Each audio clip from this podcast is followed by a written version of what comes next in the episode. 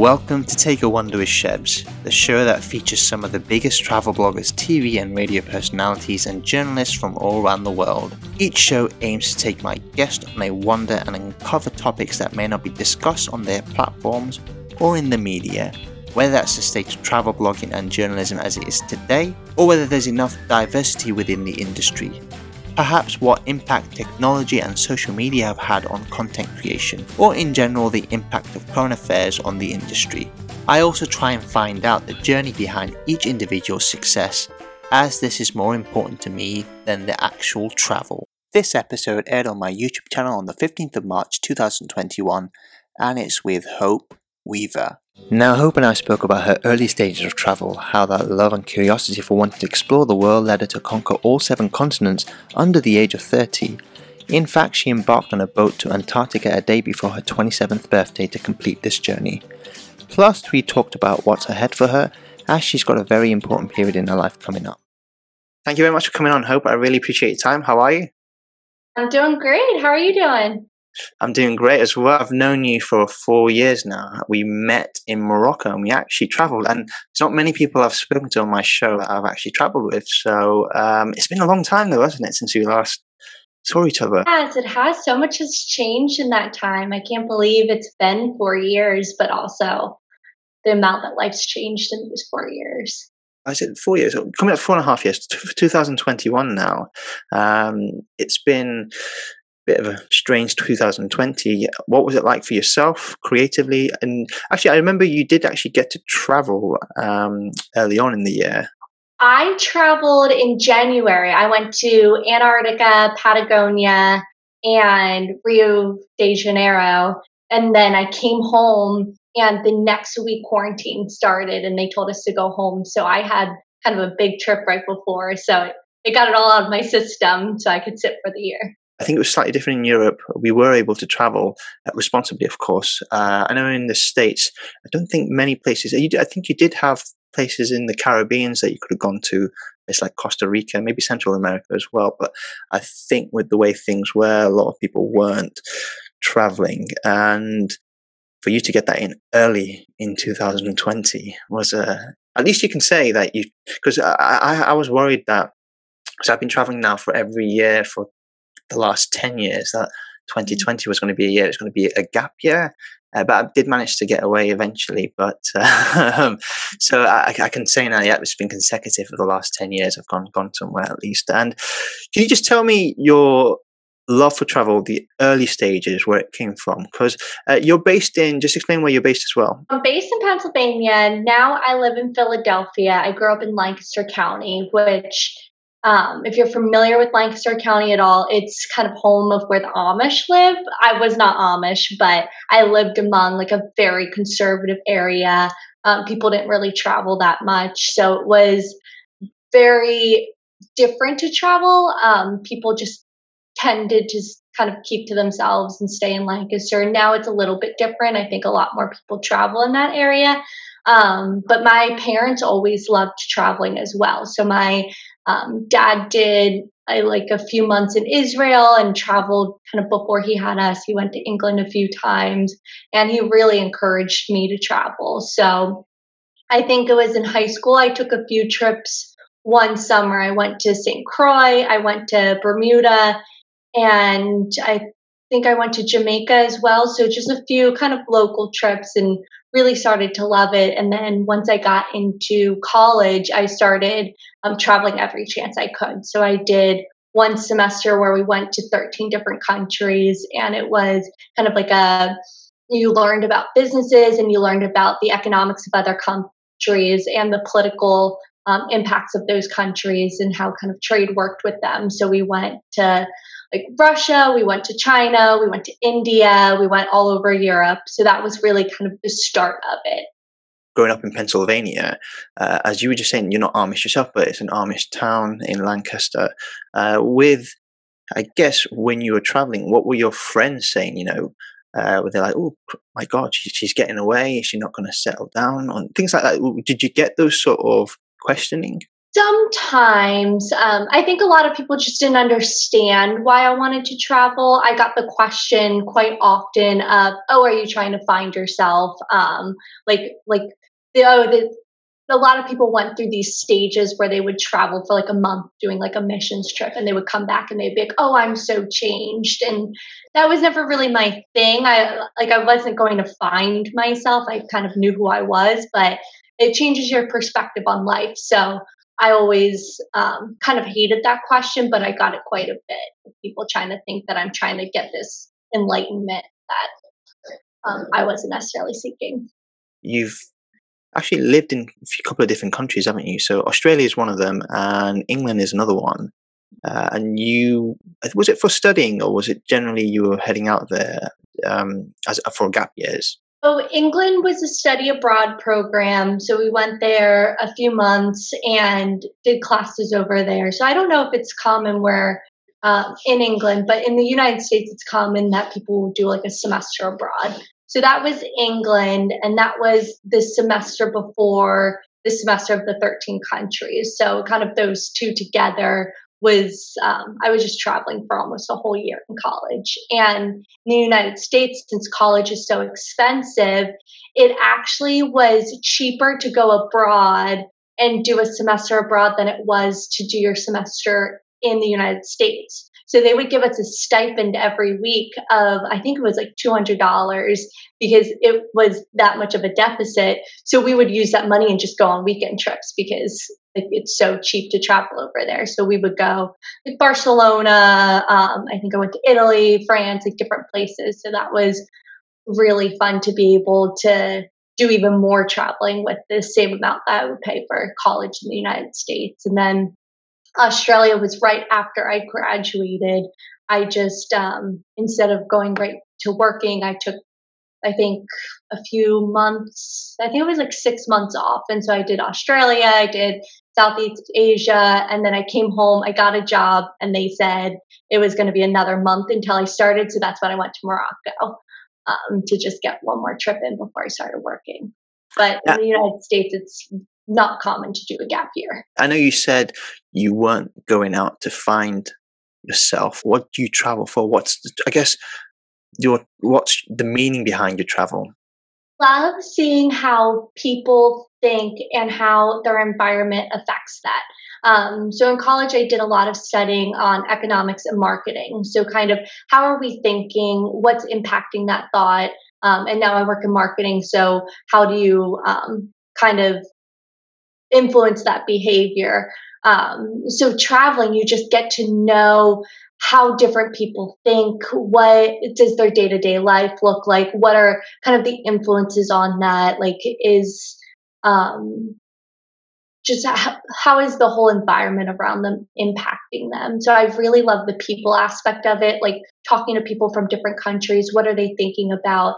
You get very different perspectives, especially on the United States. Um, so I think that's one thing being from the states you really miss out on is you get one perspective and i mean now it's kind of two perspectives but we won't get into that um, but going i remember um, talking to someone from Lithuania about Russia, and their thoughts on Russia were so different than mine just from being from the United States.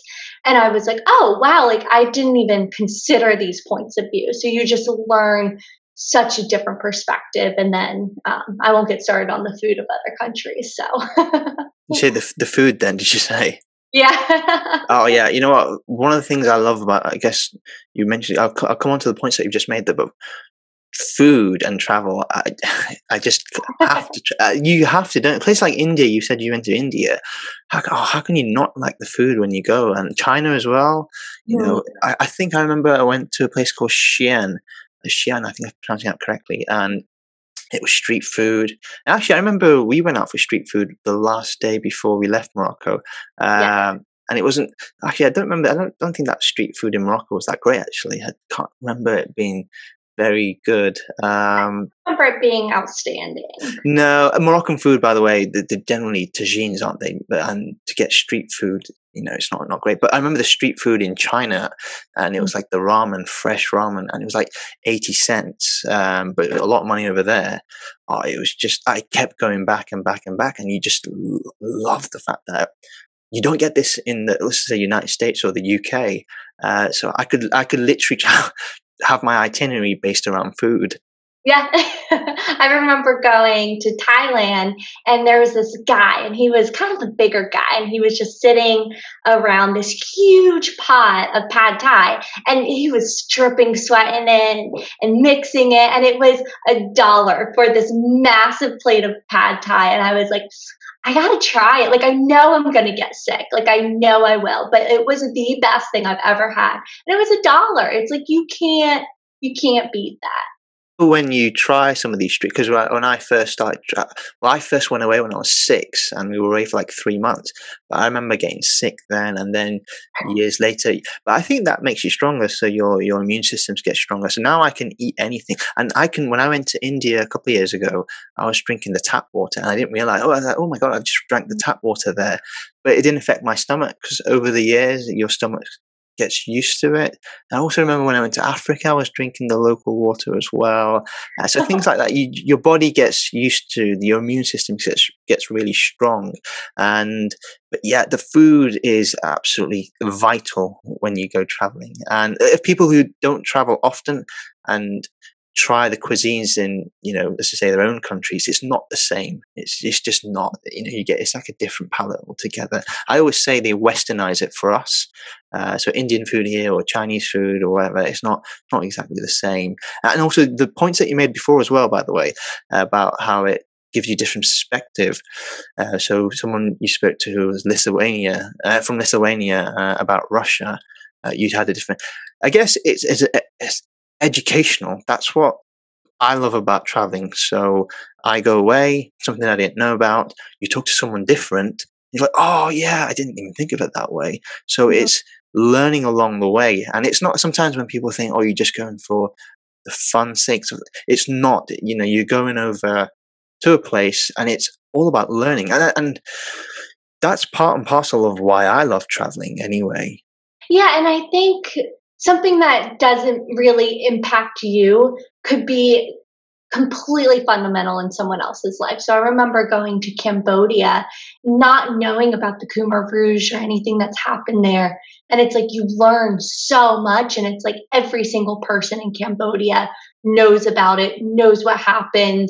Um, their life was directly impacted by this. And it's like you talk to any American, and maybe one out of 10 of them know even what it is. And it's like, that's just so life changing to see what some of those people went through and walking through the killing fields and um, kind of going to Angkor Wat and seeing it. It's just, you learn so much so quickly. And then you see how the whole economic system of that country has changed. And um, you can just see it in people of how they're um, how their whole persona is it's been affected by things that have happened in this country or you go to china and you see the impact that um, that has been done there over years and you see how people talk and i remember asking um, i was in tiananmen square and i asked my tour guide about it and he just like he shut down. He was like I, I, I can't talk about that. And i was like oh okay like this is very interesting because you like you knew i knew he knew but he knew that he couldn't say anything. Um, so that was very interesting to see, like, just how people have been impacted by the world around them. Coming back to me, I think I actually spoke to you about Cambodia uh, when we were last traveling, and Cambodia for me was a very, very uh, impactful journey, especially the killing fields. I think that was the very first time, and I've spoken about this. I've spoken um, about the fact that it changed the way it I approached life uh, on my other shows. And I, I think when you see I think I remember the tour guide that I had explain when there was killings going on, and especially about the kids. Uh, you can't not or feel for it, you see. And I mean, there was times when, as you were saying, there's some there'll be like one one in ten people in the US. That's the, probably the same same thing in the UK, where they won't know what the history. Um, and I think ignorance obviously is a bit of a bliss. I guess it will be our jobs to come back and I guess educate others and um, tell them, oh, this is what's happening over there. Because as I just said to you, traveling not is, isn't all about having fun, and um, it's about, as I said, learning. Yeah, and I don't like you can't fix the problems that are going on, and I I know missions trips are a really big thing where I grew up, and it's like you're not going to make a huge impact over there, but knowing about it and being able to spread awareness, I think, is a huge step because like 90% or 95% of people don't know what happened, then nothing's ever going to be done. And it's like, it's not our job to step in there. Maybe it is. And it's, but just understanding how people think and being able to relate on them with a different level. So, um, if you meet someone from Cambodia later in life, like knowing the history of what has happened in that country can help you better relate to a person. And I think to me, it's just that knowledge base and being able to spread that and having those educated conversations with people. So I've had numerous conversations about Cambodia, and it's almost like anyone who's been there understands what you're understanding, and you can be able to talk about. And so it just opens up a very dis- different aspect of your life. You mentioned Antarctica. You've actually conquered the entire seven continents now. So, um, was that actually? An, did you want to do that, or did it just happen? You know, the fact that you've you've done all seven continents. I really wanted to do all seven continents. Antarctica was just so intriguing to me about how there haven't been that many people going. It's risky getting there. It just seems so interesting to me. And I thought, wow, I got to do it now before I don't have the chance to do it, before it's either um, like too touristy, you can't get there. I have family and kids, and I don't want to kind of spend all that money going. So I was like, I, I got to get there now. Um, and I'm so thankful that I did. By far the best place I've ever been. Antarctica, it's, you, you, it's on top of your list. Yeah, it's it's the top of my list. There's nothing that matches it. It's so untouched. They had so many um, so when you go, you go with a bunch of scientists. So you have someone who studies birds, um, you have someone who studies like ice formation, you have somebody who studies water life, like different people that you can go and you can just pick their brains about it. So they had lessons on different types of penguins and how to identify the different penguins, their ha- like how they interact, different types of birds, and they showed us different um, bird watching um, tips and tricks and how to capture them on camera. So it was just so educational. But then um, the place itself is Antarctica is self governing, and all the countries come together to protect Antarctica. And they were very, very strict on what you could do. So anytime that you left the boat, you had to thoroughly wash your boots, make sure you're washed off, make sure you're not bringing anything on the continent, and then not bringing anything back onto the boat to be um, kind of moved from one part of Antarctica to the next. So you had to wash your boots multiple times. Um, so the preservation aspect was very, very interesting. I would absolutely love to go back. I, have not been. I know the, the biggest issue with a lot of people go, as you mentioned before, is the expense. It's not cheap to get to Antarctica. And I think you can only go from certain parts of the world. So you'd have to fly into, let's say, South America. I think Africa is the other place. Uh, so it's not easy and it, so it becomes very expensive. And I think the reason why it's so expensive is because not many go. And I don't think actually they could, could they, could they have influx of people going? Or does it have to be a limit in, t- in terms of how many people can go? It depends. Um, I know flying there is a lot more risky than taking a boat. Um, so they don't recommend you fly into Antarctica. I think if they would open that up more and be able to make it a little less risky, then you would see a lot higher influx of people. But it is time consuming as well. So you have to do sit in a boat for two days out and two days back. So you're already at four days to get there. Um, and then you can only have as many people as the boats. And then they have so many um, regulations of how many people can land a day.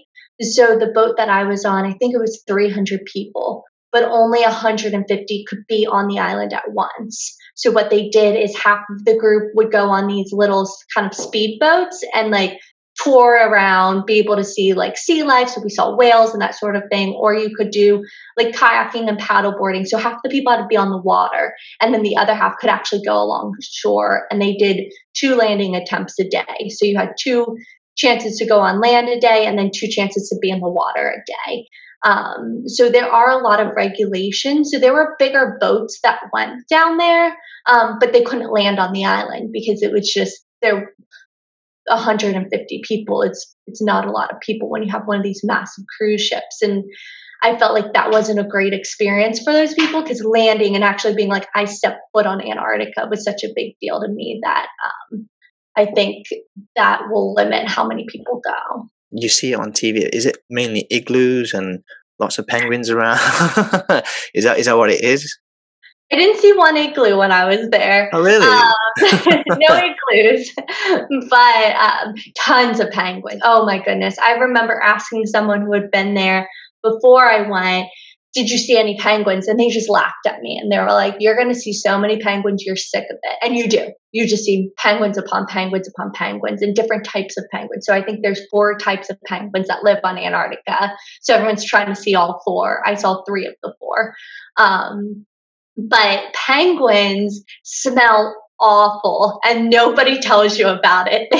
they smell awful, but because um, they're a bird and they, I mean, they poop all over the place, and but they're absolutely fantastic. But one thing I would warn everyone: it doesn't smell the best. Any other memorable places that you, that sticks into your mind?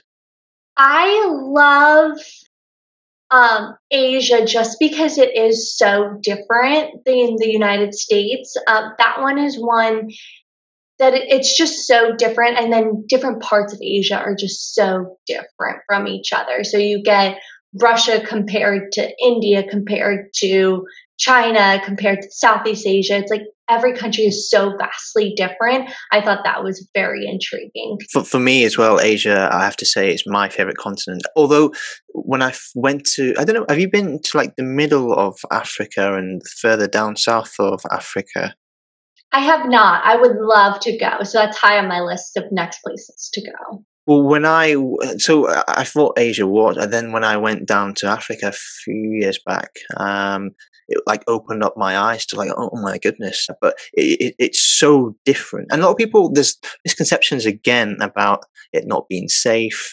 Um, but until you go, you're not going to know. So that's another thing, actually, when it comes to traveling. You know, there's always these misconceptions about places, and then when you go, it's like, well, what were people worried about? What will you know? Unless you go, you're not going to know, are you?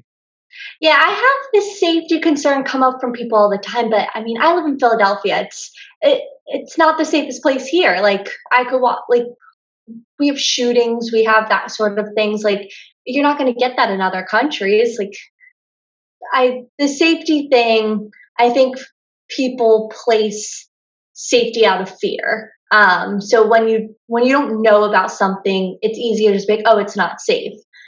But I've never really felt that unsafe in other countries. Um, but I mean, people are very afraid of what they fear and what they don't know. By the way, uh, you're actually a, a fearless solo traveler from when I first met you. You've traveled alone to many different places around the world. I remember you telling me a story about when you were stopped at, stopped at an airport and there was, I think one of the guys said to you, um, how come they've stopped you? You know, and you were saying actually because I'm female, I'm alone and I'm traveling.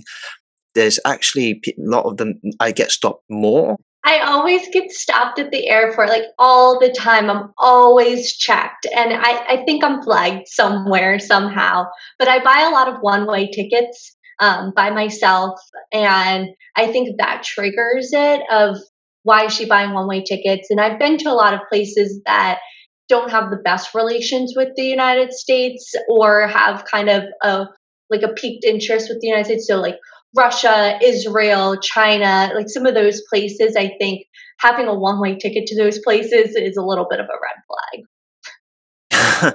I guess when you when you have traveled solo, uh, it's easier. Have you found it? Because when I travel solo, I find it easier to make friends. Um, people always think, "Oh, you're traveling alone oh, have you got no friends? You sometimes get that, by the way. And you're like, no, no, no, no. When you travel solo, you actually get, it's a chance for you to actually meet others and become friends with them. So I don't think people just don't understand that.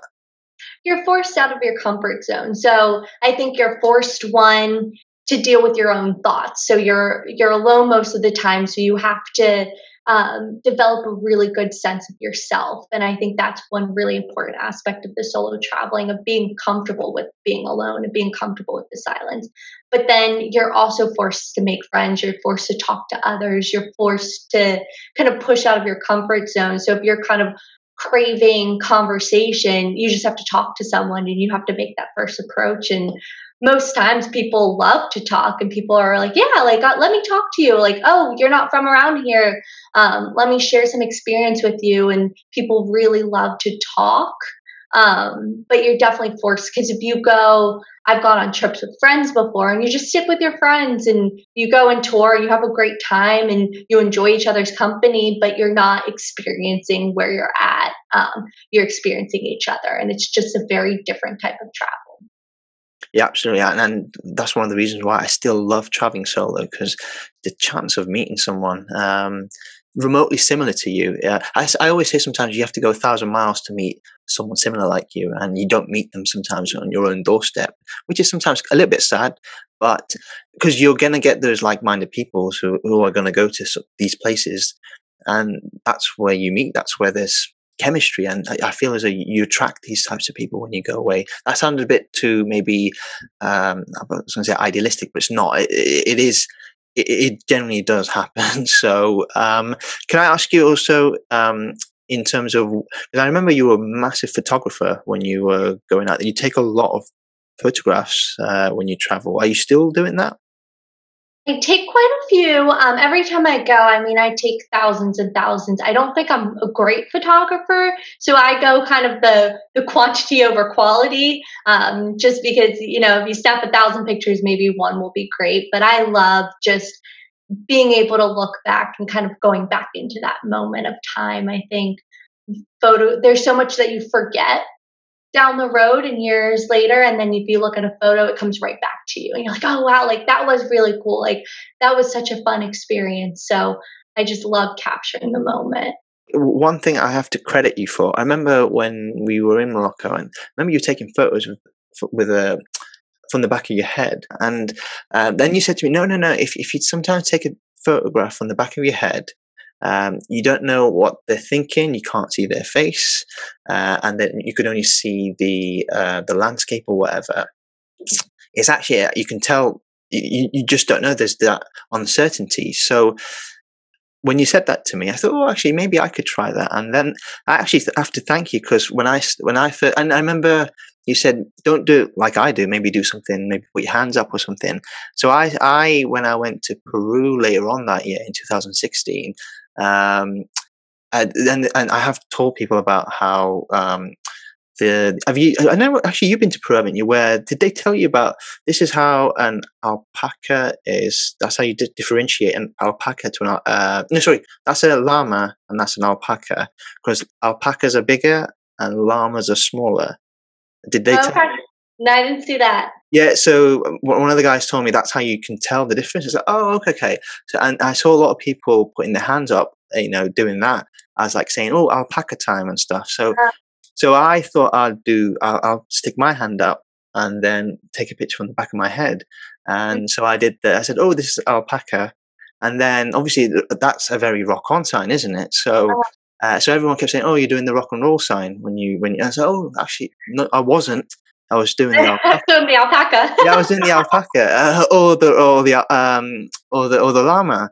Uh, so every time now I do it, I always say it's an alpaca moment for me. But then I I did it with when I did the seven wonders of the world. I did it in all the seven wonders of the world, and it, it the pictures all came out, you know, you know, well. I, so I got to thank you for that. You're welcome. Yeah, I started it a while ago. I remember one day I just I had no makeup on. I wasn't feeling my face. I was like, all right, take a picture of me, but like I'm gonna look out in the distance because like I just don't look great today.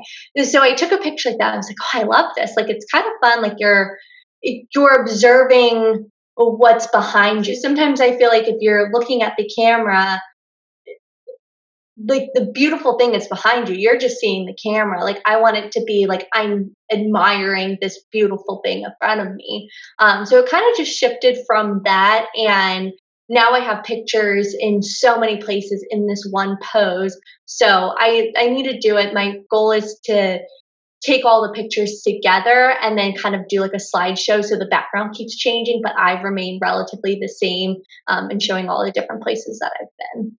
Actually, I remember you you said that to me four years back or five years back that that's that was your plan. I've I've been waiting for those to come out, but it hasn't come out.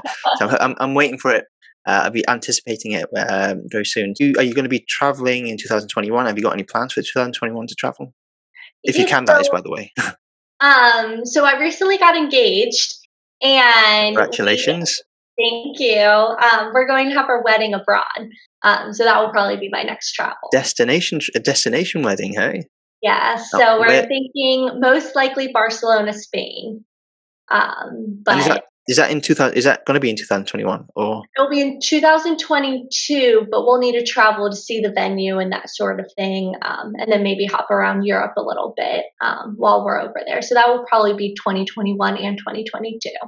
Okay, so you'd be, I guess you'd be traveling sometime in 2021 and then decide which venue you're going to go to in 2022.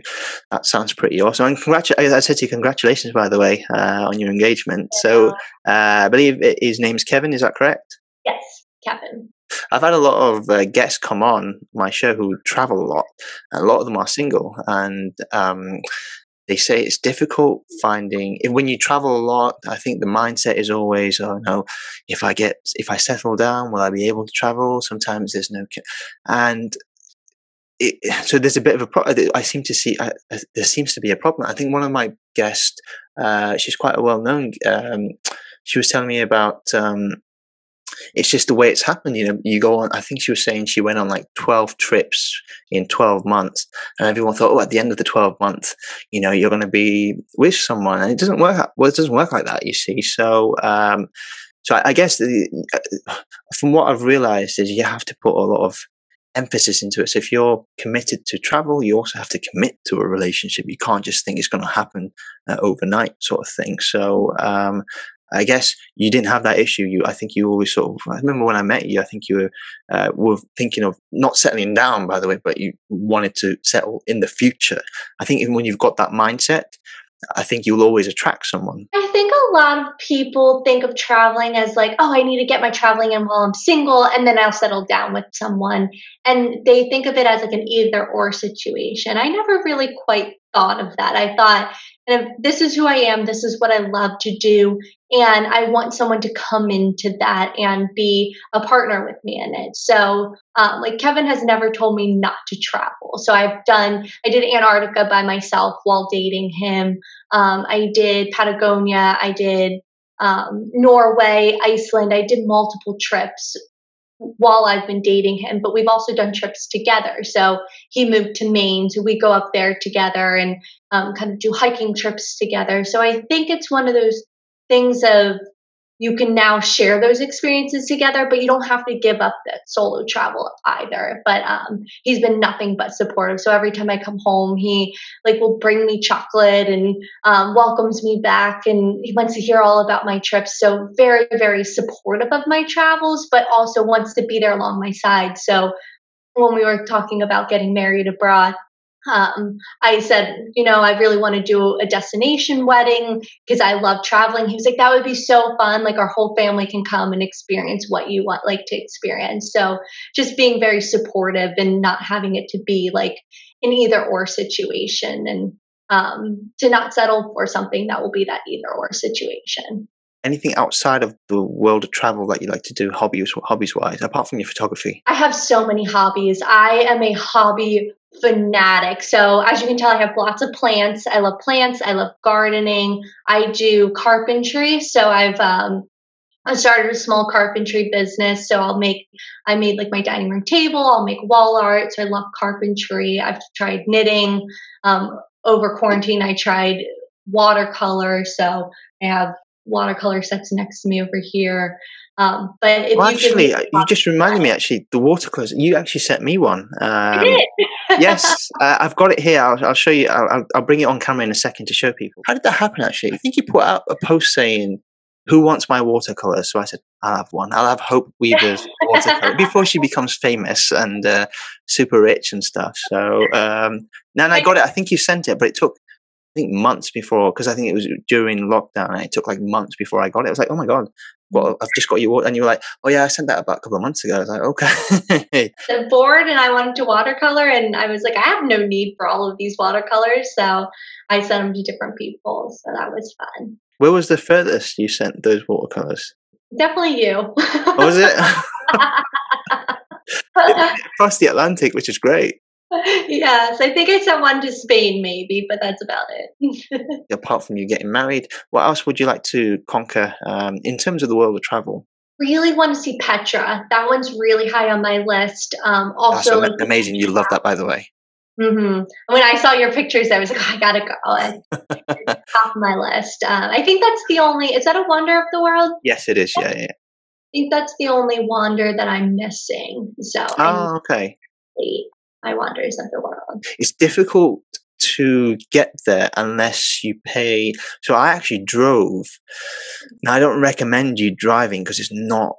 It, it's not ideal. Um, I remember they don't really observe the highway code or, or, or road safety. So I remember really struggling to um, because they drive they drive like maniacs over there. But um, you can get a taxi out, but it can be quite expensive because uh, you got to go to Amman first, which is the capital. So you fly in there. You don't fly into Petra. Mm. So you mm. fly into Amman, and then you can either take a taxi or I, I just paid for a, a car. And then if you do hire a car, one of the benefits is you can go to this Wadi Rum as well. There's a couple of yeah. other places you can go to. So it depends really. I don't recommend people driving because it's not safe, but then it's it's up to yourself how um, you might have driven in India or whatever, and it's crazy over there. So if you're if you're used to it, then yeah, no, no. If you're used to it, then then then go. But uh, but once you do go there, it is spectacular. It, it, feels like you are in Indiana Jones, in one of the Indiana Jones movies. You know, with uh, you go up and and we did. They actually call it the Indiana Jones um, hike, so you can hike up to the spot where um, I can't. Remember, what's the actor's name? Oh, okay. Um, I can't remember it. Um, what's his name? I, have forgotten the actor's name, but you know the actor who plays Indiana Jones. You go up there and you can view it from that side and stuff. So um, it's worth it. I think you have to pay an extra for that. Actually, I think I paid something like an extra twenty dollars to to do so. So I remember the admissions weren't cheap either. It was like fifty dollars to to go in as well. So, uh, but you absolutely love it when you do go. So you should definitely go as, as soon. So I think you can buy visas. I don't know about Americans. I know you can buy visas on in the airport anyway. Um, And I remember actually, it was quite, it's weird because they kept, they, I got the visa, went in, did everything. I was leaving and they kept asking me where the hell, did, where did I get my visa from? I was like, uh, I got it from you guys. so um, it, sometimes they do checking. I remember said, they were saying, "Have you got any other ID?" And I had my driver's license, so uh-huh. I gave my uh-huh. driver's license, and they were checking it with like a magnifying glass to see if it was genuine, checking my passport to see if it was genuine. So I think again, that solo aspect of traveling, sometimes I think, why is he traveling solo to a country like Jordan on his own? You know, all sorts of things go through their minds, don't they? And, um, but you, would like it anyway. A few other places I would like to go in that area. Um, but again, I don't know if I want to go necessarily by myself, but we'll see how it goes. Well, Hope, thank you very much for coming on. Uh, hopefully, I can see you very soon. And again, congratulations on the engagement. And uh, I look forward to seeing the wedding pictures. Thank you, thank you, thank you for having me on. I've really appreciated this. So It's nice to talk about my travels, so thanks. You can follow my guests on all of their social media platforms.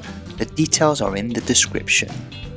That's it for Take a Wonder with Shebs. Don't forget to follow me on all of my social media platforms. Until next time, bye for now.